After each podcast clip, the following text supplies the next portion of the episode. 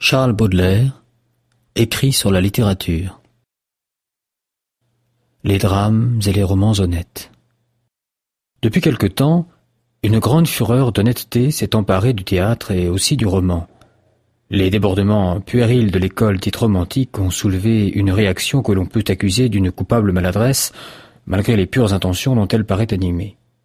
Certes, c'est une grande chose que la vertu, et aucun écrivain jusqu'à présent, à moins d'être fou, ne s'est avisé de soutenir que les créations de l'art devaient contrecarrer les grandes lois morales. La question est donc de savoir si les écrivains dits vertueux s'y prennent bien pour faire aimer et respecter la vertu, si la vertu est satisfaite de la manière dont elle est servie. Deux exemples me sautent déjà à la mémoire.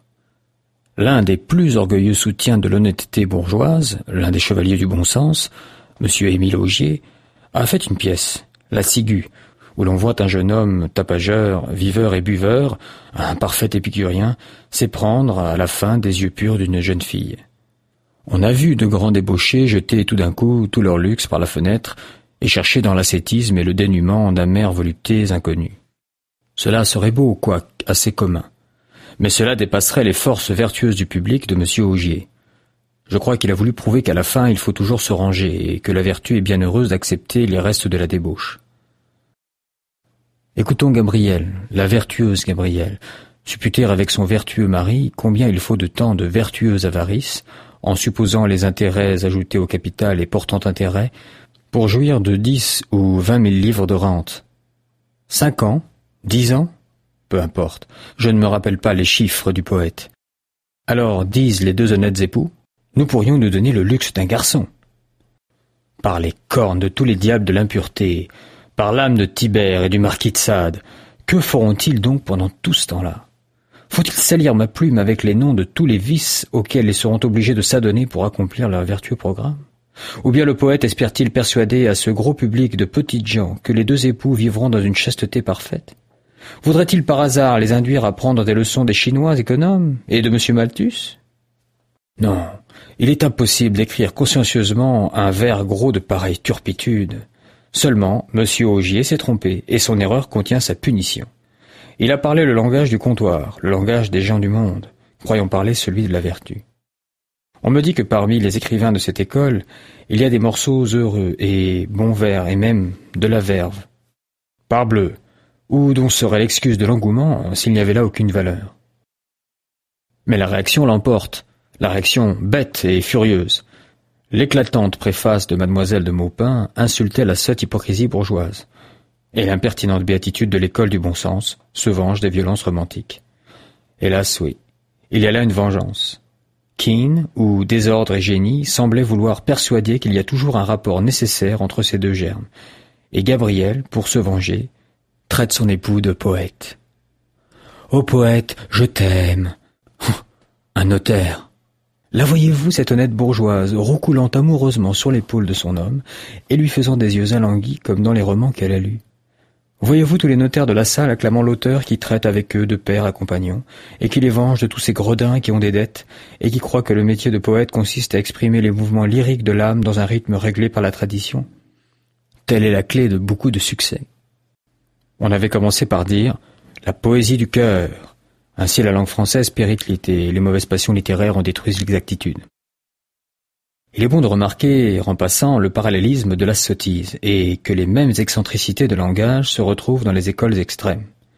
Ainsi, il y a une cohue de poètes abrutis par la volupté païenne, et qui emploient sans cesse les mots de saint, sainte, extase, prière, etc., pour qualifier des choses et des êtres qui n'ont rien de saint ni d'extatique, bien au contraire, poussant ainsi l'adoration de la femme jusqu'à l'impiété la plus dégoûtante.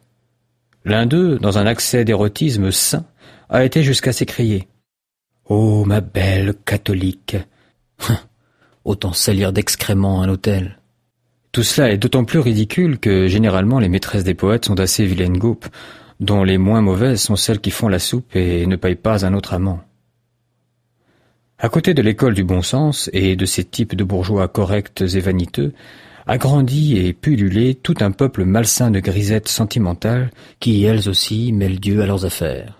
De lisettes qui se font tout pardonner par la gaieté française, de filles publiques qui ont gardé je ne sais où une pureté angélique, etc. autre genre d'hypocrisie. On pourrait maintenant appeler l'école du bon sens l'école de la vengeance. Qu'est-ce qui a fait le succès de Jérôme Patureau, cette odieuse descente de Courtille, où les poètes et les savants sont criblés de boue et de farine par des prosaïques polissons Le paisible Pierre Leroux, dont les nombreux ouvrages sont comme un dictionnaire des croyances humaines, a écrit des pages sublimes et touchantes que l'auteur de Jérôme Patureau n'a peut-être pas lues. Proudhon est un écrivain que l'Europe nous enviera toujours. Victor Hugo a bien fait quelques belles strophes, et je ne vois pas que le savant Monsieur Viollet-le-Duc soit un architecte ridicule. La vengeance, la vengeance. Il faut que le petit peuple se soulage. Ces ouvrages-là sont des caresses serviles adressées à des passions d'esclaves en colère. Il y a des mots, grands et terribles, qui traversent incessamment la polémique littéraire. L'art, le beau, l'utile, la morale. Il se fait une grande mêlée et par manque de sagesse philosophique, chacun prend pour soi la moitié du drapeau, affirmant que l'autre n'a aucune valeur. Certainement, ce n'est pas dans un article aussi court que j'afficherai des prétentions philosophiques, et je ne veux pas fatiguer les gens par des tentatives de démonstrations esthétiques absolues. Je vais au plus pressé, et je parle le langage des bonnes gens. Il est douloureux de noter que nous trouvons des erreurs semblables dans deux écoles opposées. L'école bourgeoise et l'école socialiste. Moralisons, Moralisons, s'écrient toutes les deux avec une fièvre de missionnaire. Naturellement, l'une prêche la morale bourgeoise et l'autre la morale socialiste. Dès lors, l'art n'est plus qu'une question de propagande. L'art est-il utile? Oui. Pourquoi? Parce qu'il est l'art. Y a-t-il un art pernicieux? Oui. C'est celui qui dérange les conditions de la vie. Le vice est séduisant, il faut le peindre séduisant. Mais il traîne avec lui des maladies et des douleurs morales singulières. Il faut le décrire. Étudier toutes les plaies comme un médecin qui fait son service dans un hôpital. Et l'école du bon sens, l'école exclusivement morale, ne trouvera plus où mordre. Le crime est-il toujours châtié, la vertu gratifiée? Non. Mais cependant, si votre roman, si votre drame est bien fait, il ne prendra envie à personne de violer les lois de la nature. La première condition nécessaire pour faire un art sain est la croyance à l'unité intégrale. Je défie qu'on me trouve un seul ouvrage d'imagination qui réunisse toutes les conditions du beau et qui soit un ouvrage pernicieux. Un jeune écrivain, qui a écrit de bonnes choses, mais qui fut emporté ce jour-là par le sophisme socialistique, se plaçant à un point de vue borné, attaqua Balzac dans la semaine, à l'endroit de la moralité. Balzac, que les amères récriminations des hypocrites faisaient beaucoup souffrir, et qui attribuait une grande importance à cette question, saisit l'occasion de se disculper aux yeux de vingt mille lecteurs. Je ne veux pas refaire ces deux articles, ils sont merveilleux par la clarté et la bonne foi. Il traita la question à fond. Il commença par refaire avec une bonhomie naïve et comique le compte de ses personnages vertueux et de ses personnages criminels. L'avantage restait encore à la vertu, malgré la perversité de la société, que je n'ai pas faite, disait-il.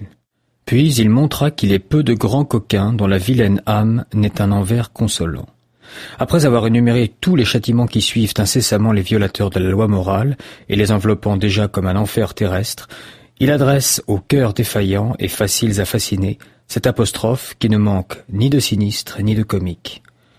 Malheur à vous, messieurs, si le sort des Loustos et des Luciens vous inspire de l'envie. En effet, il faut peindre les vices tels qu'ils sont, ou ne pas les voir. Et si le lecteur ne porte pas en lui un guide philosophique et religieux qui l'accompagne dans la lecture de livres, tant pis pour lui. J'ai un ami qui m'a, plusieurs années durant, tympanisé les oreilles de Berquin. Voilà un écrivain, Berquin, un auteur charmant, bon, consolant, faisant le bien, un grand écrivain. Ayant eu, enfant, le bonheur ou le malheur de ne lire que de gros livres d'hommes, je ne le connaissais pas. Un jour que j'avais le cerveau embarbouillé de ce problème à la mode, la morale dans l'art, la providence des écrivains me mit sous la main un volume de Berquin. Tout d'abord, je vis que les enfants y parlaient comme de grandes personnes, comme des livres, et qu'ils moralisaient leurs parents. Voilà un art faux, me dis-je. Mais voilà qu'en poursuivant, je m'aperçus que la sagesse y était incessamment abreuvée de sucreries, la méchanceté invariablement ridiculisée par le châtiment. Si vous êtes sage, vous aurez du an. Telle est la base de cette morale. La vertu est la condition sine qua non du succès. C'est à douter si Berquin était chrétien. Voilà, pour le coup, me dis-je, un art pernicieux, car l'élève de Berquin, entrant dans le monde, fera bien vite la réciproque. Le succès est la condition sine qua non de la vertu. D'ailleurs, l'étiquette du crime heureux le trompera, et les préceptes du maître aidant, il ira s'installer à l'auberge du vice, croyant loger à l'enseigne de la morale. Eh bien, Berquin, Monsieur de Montion, Monsieur Émile Augier et tant d'autres personnes honorables, c'est tout un. Ils assassinent la vertu, comme Monsieur Léon Fauché vient de blesser à mort la littérature avec son décret satanique en faveur des pièces honnêtes. Les prix portent malheur. Prix académiques, prix de vertu, décoration, toutes ces inventions du diable encouragent l'hypocrisie et glacent les élans spontanés d'un cœur libre. Quand je vois un homme demander la croix, il me semble que je l'entends dire au souverain. J'ai fait mon devoir, c'est vrai, mais si vous ne le dites pas à tout le monde, je jure de ne pas recommencer. Qui empêche deux coquins de s'associer pour gagner le prix Montion? L'un simulera la misère, l'autre la charité. Il y a dans un prix officiel quelque chose qui blesse l'homme et l'humanité, et offusque la pudeur de la vertu. Pour mon compte, je ne voudrais pas faire mon ami d'un homme qui aurait eu un prix de vertu. Je craindrais de trouver en lui un tyran implacable. Quant aux écrivains, leur prix est dans l'estime de leurs égaux et dans la caisse des libraires. De quoi diable se mêle monsieur le ministre? Veut-il créer l'hypocrisie pour avoir le plaisir de la récompenser? Maintenant le boulevard va devenir un prêche perpétuel. Quand un auteur aura quelques termes de loyer à payer, il fera une pièce honnête. S'il a beaucoup de dettes, une pièce angélique. Belle institution. Je reviendrai plus tard sur cette question et je parlerai des tentatives qu'ont faites pour rajeunir le théâtre deux grands esprits français, Balzac et Diderot.